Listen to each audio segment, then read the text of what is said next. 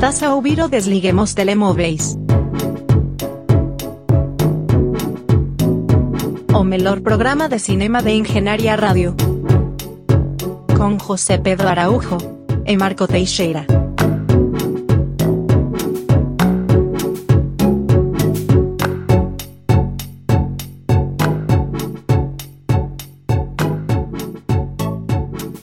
Sejam bem-vindos a um novo Desliguem os Telemóveis, com algumas alterações, como já deu para perceber. Temos um novo jingle de início, no entanto, os apresentadores são os mesmos. Eu sou o Marco Teixeira e tenho a gravar também no seu próprio computador José Pedro Araújo. E esta apresentação, apesar de tudo, continua imutável. Olha que eu não sei, olha que eu não sei. Hum, também, para além do, do jingle de início, temos outras alterações no que diz respeito ao formato do programa. Vai ser um pouco diferente daquilo que estão habituados. Uh, mais livre, vamos dar mais espaço para os filmes que temos, que temos a falar, sem descurar também a atualidade e uh, aquelas que foram as notícias da semana. Mas também, face à, à situação pandémica e o facto de termos menos filmes atuais para falar, vimos um bocado obrigados e também para lavar a cara a este programa a mudar um pouco a estrutura. Portanto, assim que houver alguma coisa interessante de relevante da atualidade para falar, nós certamente o faremos, assim como vamos fazer até esta semana, eh, mas vamos dar mais espaço aos filmes e mais tempo para falar deles. Não é, Zé? É verdade. Ao que realmente interessa.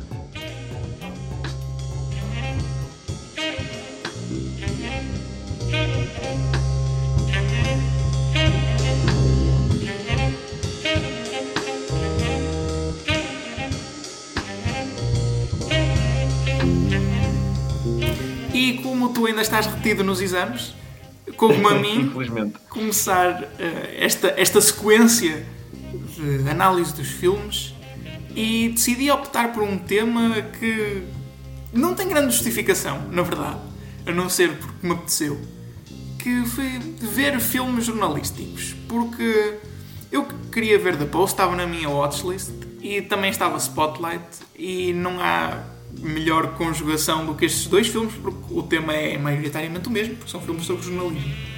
Ah, e depois de ter visto dois filmes sobre o tema, disse: não, não, tenho que, que juntar um terceiro para ter desculpa para falar disto como um tema único. E então juntei-lhe All the President's Men. São filmes, embora do mesmo tema, absolutamente diferentes ah, naquilo que fazem, têm maneiras de abordar o assunto completamente diferentes e diria também que são vistos pelo público como, como diferentes entre si. The Post é o filme mais recente dos três, realizado por Steven Spielberg, um filme que foi nomeado para o Oscar de melhor filme em 2007, 2017, penso eu, corrijo-me se eu estiver enganado. Uh, não tenho a certeza, mas eu também tenho a ideia que foi nomeado para Ou Oscar de melhor 2018. filme, talvez. é, sim, 2018, porque são os Oscars de 2018 Exato. os filmes de 2017, né? E na altura eu lembro-me de. A, a reação do público em geral foi que o filme era muito aborrecido e era encarado Sim, sim. como dentro da lista dos nomeados para o Oscar de melhor filme, como aquele que era o mais aborrecido. Sim, eu também tenho essa ideia, até porque eu vi o filme na altura, nas nomeações para os Oscars, e, e discordei disso, e até achei que era sem, de longe dos melhores do Spielberg do último ano- dos últimos anos, porque ele tinha, tem andado, ou tinha andado, e continua a fazer bastante porcaria, incluindo Ready Player One, que seguiu imediatamente a seguir da, da Post. Na verdade, The Post foi mesmo o último filme que Steven Spielberg realizou, porque o Ready Player One foi realizado antes de The Post, tendo saído depois. Sim, mas saiu depois, exato. Um, e, e eu concordo absolutamente contigo. Eu, eu fiquei, depois de ver o filme, fiquei admirado de como é que essa era a reação principal, porque Sim, especialmente numa, numa line-up onde tinha Darkest Tower. lá. O filme junta Meryl Streep e Tom Hanks. Eu acho que foi é o primeiro filme que eles fazem juntos, pelo menos os dois no- nos papéis principais. O que já daí mostra o, o peso deste filme, mas também acaba por resumir muito bem o tipo de abordagem deste filme. Hum, dentro dos, dos três filmes que eu vou falar, é sem dúvida o mais dinâmico. Mas antes de começar com a comparação entre eles os três, porque acho que é, é muito fácil de o fazer, acho que é muito fácil comparar ponto a ponto os três filmes, se calhar começava por dizer o que é que, o que, é que cada um deles, eh, qual é a história de cada um deles, o que é que cada um deles aborda. The Post fala, fala dos, dos Pentagon Papers o, o escândalo sobre o, o, o, encobrimento da guerra do Vietnã pelo, pelo governo dos Estados Unidos. Eh, portanto, tentando fazer crer à, à, população dos Estados Unidos que os Estados Unidos estavam a ganhar a, a guerra e quando na verdade isso, isso não era verdade. Um, e a equipa do Washington Post a tentar descobrir a história, a tentar arranjar provas para isso e ao mesmo tempo a tentar roubar a história, literalmente, um, ao New York Times.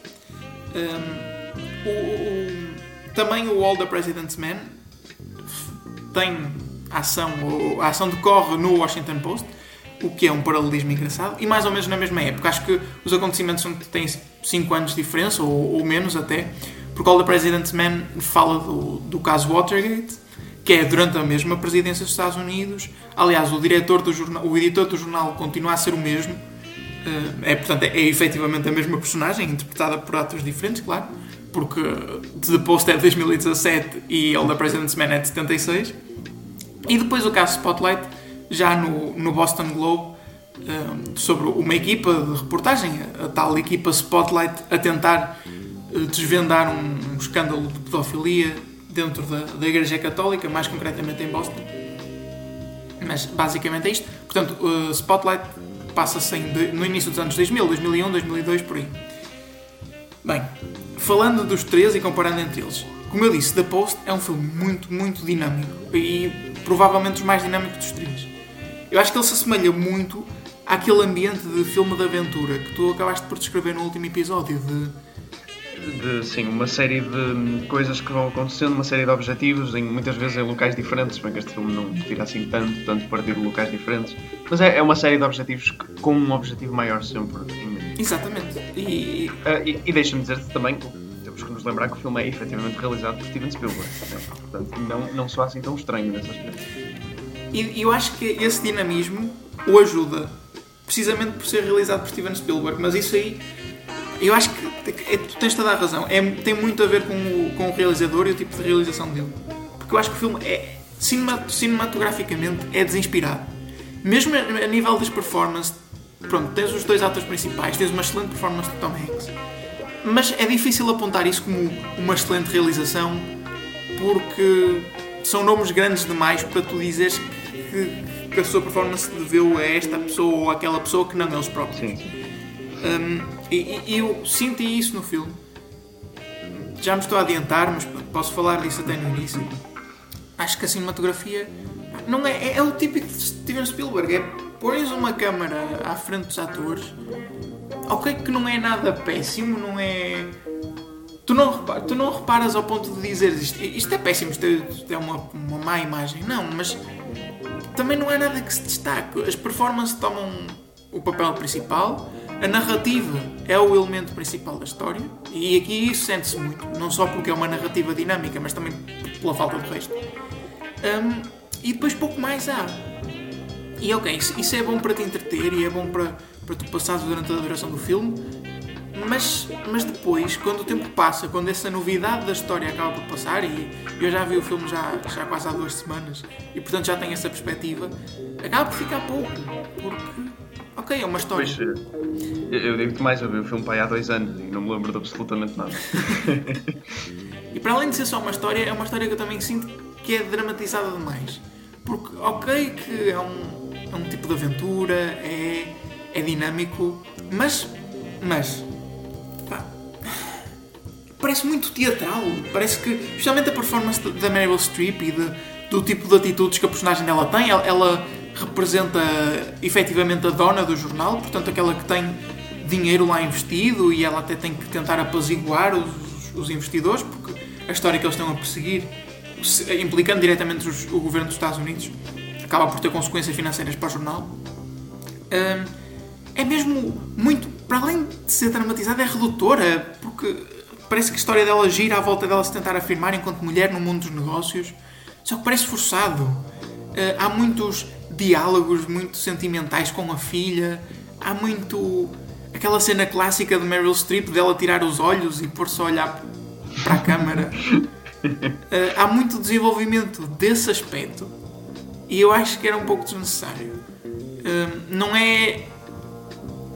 Repara, podia ser a história do filme e podia ser uma história que o filme queria dizer. Dizer, ok, esta mulher não é bem-vinda no mundo dos negócios por ser mulher ou, ou, ou duvidam dela, mas isso precisaria de ser necessariamente o aspecto principal do filme. Acho que não, não, não dá para contar os dois aspectos ao mesmo tempo. Tentar seguir uma história e tentar acompanhar essa, essa personagem ao mesmo tempo. Até porque a personagem da dona do jornal não, não tem envolvimento direto com o aspecto jornalístico. Não, ela não vai ao terreno entrevistar pessoas, ela não vai tentar descobrir o que está a acontecer. E isso, a nível narrativo, uh, torna as coisas um bocado estranhas. O contraste é completamente com o caso Spotlight. Porque Spotlight é um filme muito mais parado. Eu depreendo que também já tenhas visto. Eu também, também. O único que eu vi, uh, que eu não vi, aliás, dos que tu escolheste foi o All the President's Men. Spotlight é, é muito mais calmo.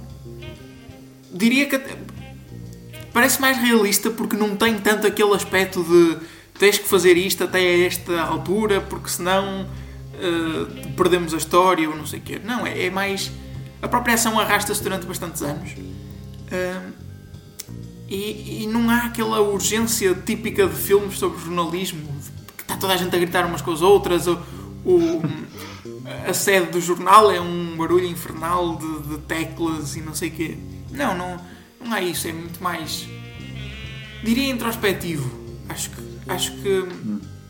Também, vamos ver uma coisa. O filme lida com um assunto muito mais pesado, não é? Apesar de tudo, comparar pedofilia com encobrimento por parte do Estado. Sim, é um assunto mais, mais pessoal, mais uh, humano. Exato. Portanto, acho que o filme foi forçado também a deixar esse assunto respirar um pouco mais. Mas ainda assim, um, embora seja menos impactante na altura, porque, claro, quando estás a ver um filme, quanto mais dinâmico, melhor. Uh, depois, em comparação com The Post, depois a história acaba por ficar contigo durante muito mais tempo. Porque um, esta história dá mesmo espaço às vítimas e, e eu não sei porque felizmente não estava lá.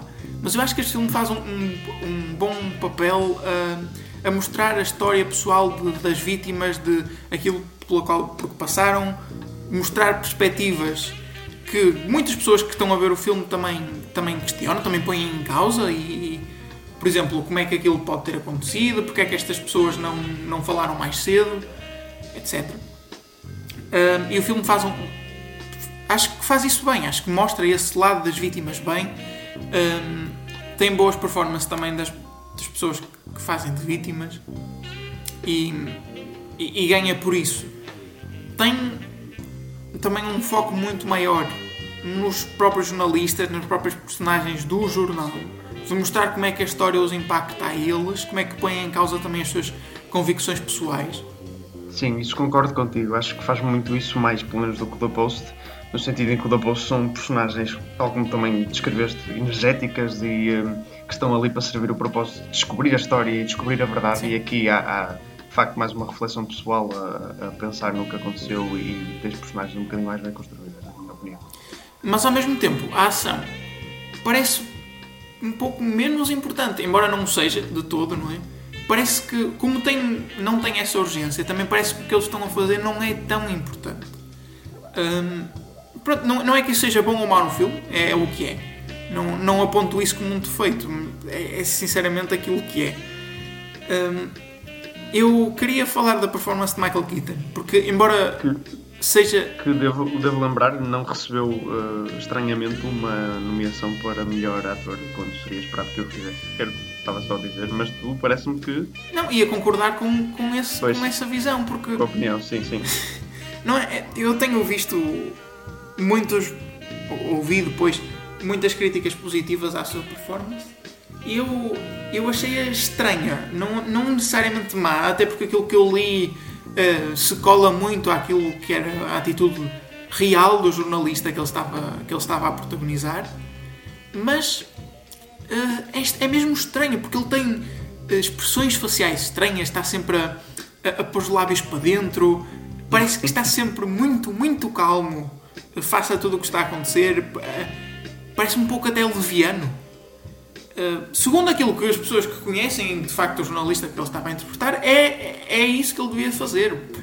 Aliás, o próprio jornalista até diz que ficou bastante incomodado com quão real era a performance de Michael Keaton.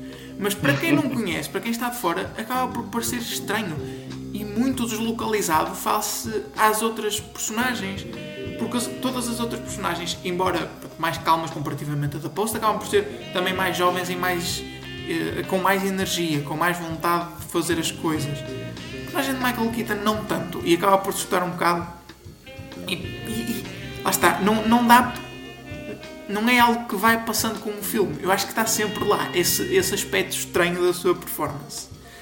Um, ao contrário da Post também, este filme consegue encaixar aqui cenas impactantes ao nível de, mesmo da construção de cena, não só a cinematografia, mas pronto, aquilo que a cena simboliza. Eu, eu lembro da cena, há uma cena em que um dos jornalistas, um, o, o, personagem do, do Mark Ruffalo, vai a uma, a uma igreja por razão nenhuma. É daquelas cenas que aparece quase como transição temporal de normalmente até tem uma musiquinha de fundo.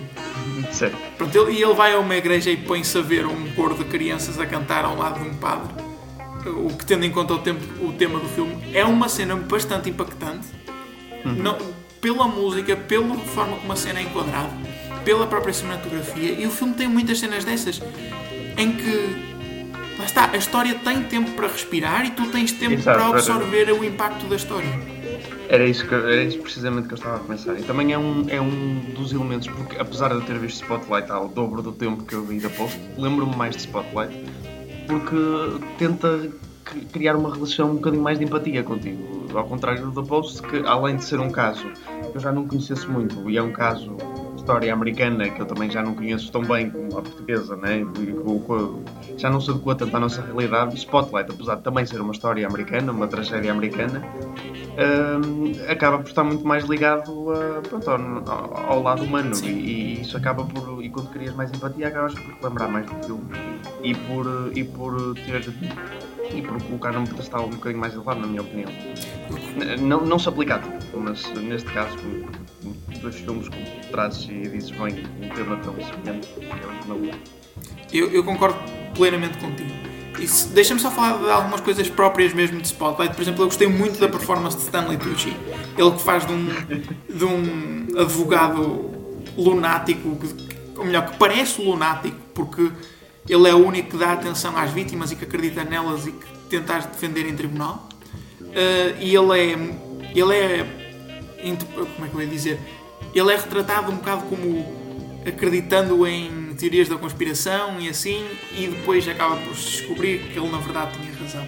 Só que, ao contrário daquilo que se possa pensar ao ouvir esta descrição, não é, não é escrito como um lunático total que, oh meu Deus, esta pessoa. Não, ele, ele é interpretado de uma forma humana uh, que tu acabas por simpatizar com ele no final do filme. E eu acho que isso é importante no, ao retratar este tipo de personagens. E uh, ia dizer qualquer coisa, já não me lembro. O que era? Enfim. Pronto, olha, perdi. Fica no ar. Exato, fica, fica, fica, fica para a próxima. Ah, já sei o que era. Era a deslocalização temporal deste filme, porque eu não fazia ideia. Eu pensava, eu pensava que este filme era sobre os escândalos de pedofilia mais recentes, portanto, Vatican Papers e essas coisas. Portanto, eu estava a, a pensar que isto era de facto em 2015 ou 2014. Quando eu comecei a ver 11 de setembro, aí eu percebi: não, calma, eu estou desenquadrado no tempo. e depois, por fim, All the President's Men. Um filme que, que eu enquadrei aqui, lá está, porque me faltava um e porque vi este. Este filme é tido como o, o maior ou o clássico filme do jornalismo. Um, mais uma vez, ele trata sobre, sobre o caso Watergate e sobre a perseguição da história por parte de dois jornalistas que depois ficaram muito famosos, Bob Woodward e Carl Bernstein, também do Washington Post, à, à história, a tentar desvendar o que é que se tinha passado mesmo no caso Watergate. Porque, para aqueles que não sabem, houve uma, um assalto ao Hotel Watergate, onde estava a sede da Convenção Democrata, eh, para, no ano das eleições, para reeleger o presidente Nixon. Portanto, houve um assalto eh, a esse hotel e depois, a partir da investigação desse assalto, começou-se a descobrir que, na verdade, isso tinha sido encomendado pelo próprio governo dos Estados Unidos e que havia uma espionagem ao Partido Democrata pelo, pelo governo dos Estados Unidos. E esta história foi desvendada maioritariamente por estes dois jornalistas. Bem, eu vi o filme porque é tido como o maior. Um, Portanto, eu tinha que ver. E eu tenho que te dizer que foi o que eu gostei mais. Porque Curioso. tem o equilíbrio perfeito entre o dinamismo do The Post e a reflexão do caso Spotlight. Tem personagens excelentes. A dupla principal é excelente. São dois personagens que se complementam uma, uma à outra. Tem dois grandes atores, porque tem, tem eh, Dustin Hoffman e Robert Redford, que eram à altura os atores mais famosos de- do momento. O filme é de Sim. 76. Tem uma história impactante. Tu consegues conhecer as várias personagens mesmo implicadas na história, eh, os seus motivos, eh, consegues ter uma análise profunda de cada uma dessas personagens. E tens uma coisa que eu acho que nem Spotlight nem The Post fez, porque levaram isso para extremos diferentes, que é fazer a análise de cada uma das personagens principais, a sua evolução psicológica, a sua evolução narrativa, ao mesmo tempo que conta a história. Tu não tens aquelas cenas de pessoa sozinha num quarto a pensar no que é que está a fazer da vida, como tens em Spotlight, nem tens uma total eh, agnostização de tudo aquilo que é mudança psicológica nas personagens como tens em The Post.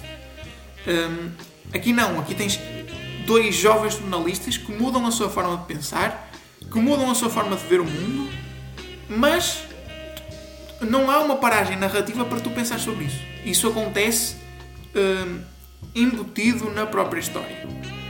Que é algo que eu acho que, que contrasta muito com os outros dois filmes. Depois, hum, para além disso, o próprio filme acaba por te arrastar psicologicamente para aquilo que os personagens principais estão a sentir. Eu já falei disto outros filmes aqui, eu, eu acho que é o mais importante numa história, porque se te conseguir pôr a, a sentir, pensar aquilo que os personagens estão a pensar e a sentir, então isso é um bom indicador de que o filme está a fazer tudo bem. Porque enquadra bem a cinematografia, enquadra bem o tipo de tom que quer dar às cenas, enquadra muito bem as performances. Porque o que o filme está a tentar fazer é tentar trans- transmitir-te um sentimento, um estado de espírito. E se o filme fizer, é porque foi bem sucedido. E aqui há isso. Tu, acabas, tu chegas ao fim do filme com uma total atmosfera de suspeição, de não acreditar em nada do que está a passar, e é precisamente assim que as duas personagens principais acabam por se sentir. Hum, por fim, deixa-me só dizer que a personagem do editor do jornal é a mesma personagem que é interpretada por Tom Hanks no, em The Post. E são dois performances completamente diferentes. Uh, Tom Hanks é absolutamente enérgico, às vezes demais, soa, chega a roçar no ridículo. E aqui um, a personagem do Ben Bradley, que é o tal diretor, é muito mais calma, muito mais engraçada, muito mais witty de ter um, intervenções engraçadas e, e é um, uma coisa completamente diferente. Também é muito engraçado ver os dois sets do. Porque a maioria, do filme é passado dentro do- da redação do jornal e eles são muito semelhantes. Aliás, ambos os filmes, segundo aquilo que os jornalistas da altura diziam, conseguiram de uma forma quase como é que, assustadora retratar aquilo que era o próprio, o- a própria redação do Washington Post. Puseram as, as secretárias iguais. Aliás, o, o- segundo aquilo que se relata da Post, os jornalistas da altura foram convidados a entrar no set e foram às suas próprias secretárias e organizaram as coisas como tinham na altura. Engraçado. E, e os sets são muito semelhantes. No entanto, a atmosfera em All the President's Men parece menos dramática do que em The Post. Uh, E eu acho que, no geral, é o melhor, melhor destes filmes. É, mesmo fora desta atmosfera, de- deste um, conjunto de filmes jornalísticos, é um excelente filme. É um filme que eu te recomendo, que ainda não viste.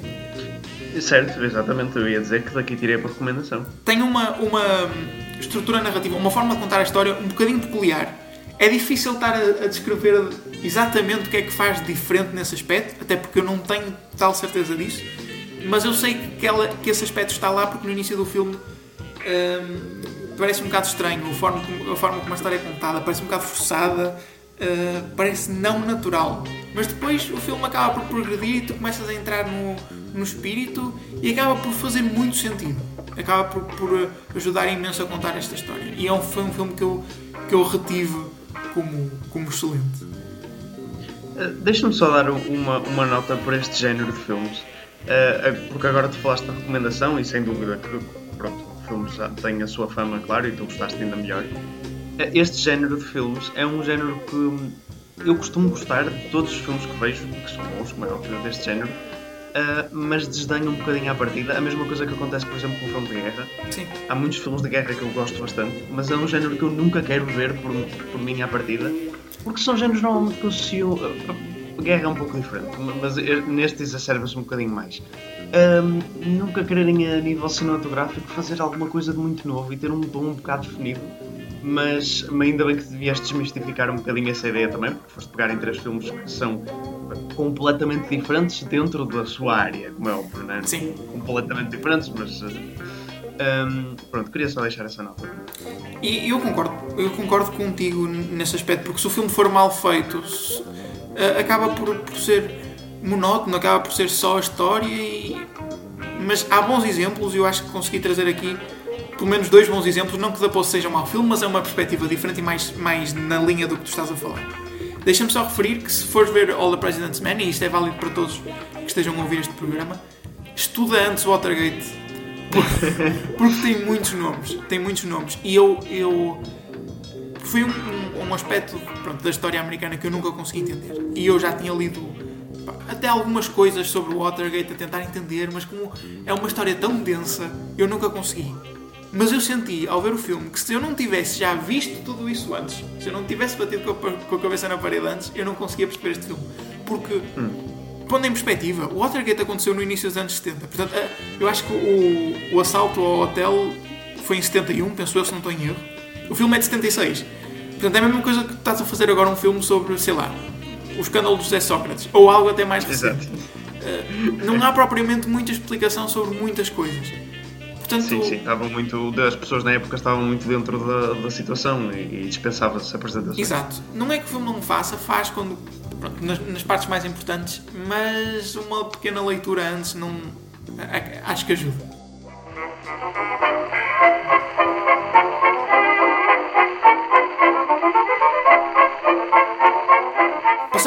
Notas finais dos programas. Temos algumas coisas que queremos destacar aqui. Aliás, é isto que nós vamos fazer daqui em diante quando tivermos notícias semanais para, para fazer ou, ou aspectos muito temporais a, a, a, falar. Primeiro, as nomeações para os Globos de Ouro. Fraquinhas, fraquinhas. Nós já sabemos que vão ser fraquinhas. Vão sair hoje. Eh, não há tempo de nós conseguirmos falar delas, porque só saem durante a parte da tarde e nós estamos a gravar de manhã mas certamente na próxima semana iremos falar delas. Sim, uh, deixa-me só dizer que há uma tração uh, curiosa. É certo que os Globos de Ouro também têm divisão drama-comédia, o que ajuda bastante. Mas há uma tração muito curiosa para várias nomeações, nomeações para Borat. Sim. Subsequent Movie Film. Uh, pronto, na categoria da comédia como tem mais espaço, mas até favoritismo para ganhar várias coisas. O que eu achei interessante, quer dizer, mas também de facto se formos analisar as comédias que saíram este ano, uh, acaba por fazer sentido. Se formos a falar em tração, ou neste caso falta dela, eu fiquei um bocadinho chocado com a falta de tração dada a One Night in Miami. Porque eu penso que ainda entra dentro dos, do, do, dos prazos de eleição. Aliás, deve entrar porque está aqui uma foto na, na, na Sim, notícia exatamente. da Variety. E eu, pronto, ainda não tive a oportunidade de falar dele aqui no programa, se calhar falei, falarei dele em breve, mas é, é um filme muito mais de, de, deste tipo de prémios do que eu estaria à espera e também é um filme melhor do que eu estaria à espera. Se calhar o facto de ser um bocadito parado uh, está a custar uh, nomeações. É Quem também entrou na shortlist para os Oscars foi a Vitalina Varela. A shortlist tem 93 filmes, portanto não é dizer muito. Mas pronto, foi um primeiro passo dado rumo à nomeação. Sim, uh, se bem que ainda estamos, ainda há muito a afunilar, mas quero hum, referir que a IndieWire, uma, uma revista ainda bastante conhecida, uh, compilou uma lista, a próxima shortlist será de 15 filmes, uh, e, e, que ainda não são os nomeados, os nomeados são 5, efetivamente.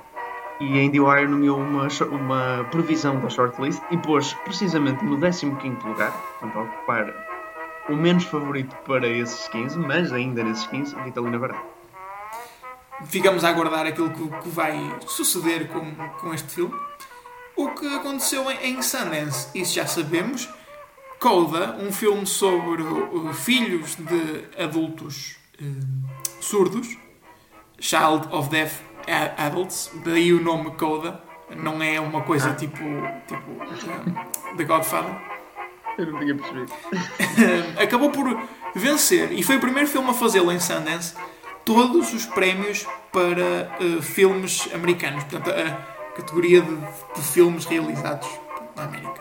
Uh, ganhou o prémio do júri, ganhou o prémio de realização, ganhou o prémio do público e ganhou o prémio especial do júri. O que, num festival de cinema, e para aqueles que, que acompanham mais esses círculos, sabem que é extremamente difícil um filme fazer isso, porque normalmente os prémios são distribuídos por, por vários filmes.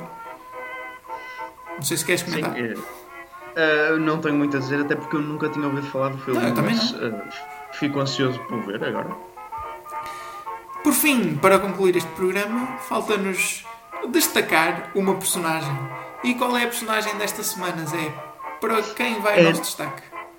nada mais nada menos que o homem por trás de Kylo Ren e da metade instável do casal com o casal fictício com Scarlett Johansson, Adam Driver, que foi acusado pela atriz Lydia Franco uh, durante as gravações do uh, O Homem que Matou Don Quixote. Exato, O Homem que Matou Don Quixote. Um filme que eu já vi. E um filme que já tinha levantado muita polémica acerca Exatamente. dos direitos de realização. Sim, e por causa do aquele produtor português, o Paulo, já não lembro o nome dele, um, que, que, acusou o Terry Gilliam de vir para o Convento de Cristo destruí-lo e toda uma aura à volta dele. O filme foi filmado em Portugal, parte do filme foi filmado. Um, e, uh, pelo visto, Lídia Franco um, acusa Adam Driver de ser uma pessoa intragável e de estar uh, contratualmente escrito, portanto, no contrato do Adam Driver, uh, uma série de coisas, inclusive que ele não, os figurantes não podiam olhar para eles, senão eram despedidos na hora. Uh, e Lídia Franco foi-se queixar disto à produção do filme e eles simplesmente retorquiram com: bem, isto está no contrato dele, nós não podemos fazer nada, se quiseres ir embora, vai. Bem, José, eu, eu gosto muito do teu esforço para tentar contar a história. No entanto, acho que falta o aspecto mais importante: é que Lídia Franco chega a acusar Adam Driver de a ter agredido. Ah, exatamente, a agredir com uma cadeira. Verdade, também, também é importante que começa a, a, sair da parte de, de ser um, uma, uma, normal só para, para ser crime. um, pronto, é assim, esta notícia, enquanto que é um bocado cor-de-rosa, né? porque em nada muda o que eu acho do Adam Driver como ator, que eu considero um excelente ator, eh, ele sempre me pareceu uma pessoa simpática, fiquei um pouco, um pouco desiludido. E ia dizer qualquer coisa, já não lembro que era. Ah, fica, e... fica por saber como é que isto vai impactar a sua reputação. Eu penso que não muito, porque. Não muito, porque é Lídia Franco, sim.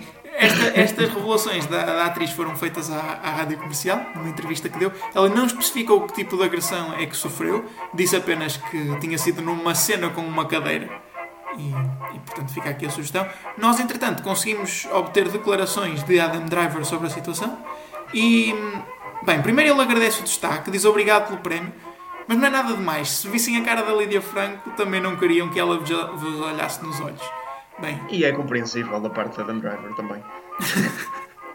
Falta saber se a cara de Lídia Franco é suficiente para ele acertar com uma cadeira. Ou se calhar era tudo estudo de personagem para o, o, o futuro Marriage Story. É, também estou um pouco desconfiado que ele estaria imerso em algo. Porque a personagem dele nesse filme é de facto um bocado uma normal. Uh, e provavelmente ele terá um method acting tal como Jared Leto, que vai muito para lá dos limites do socialmente aceitável. Uh, e acabou por acontecer esta infeliz situação. E assim concluímos mais um Desliga os Telemóveis, mais curto do que, do que antes, mas espero que tenham gostado deste novo formato.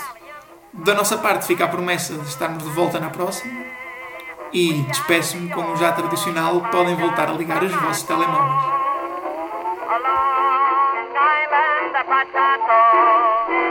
But yes, we have no banana.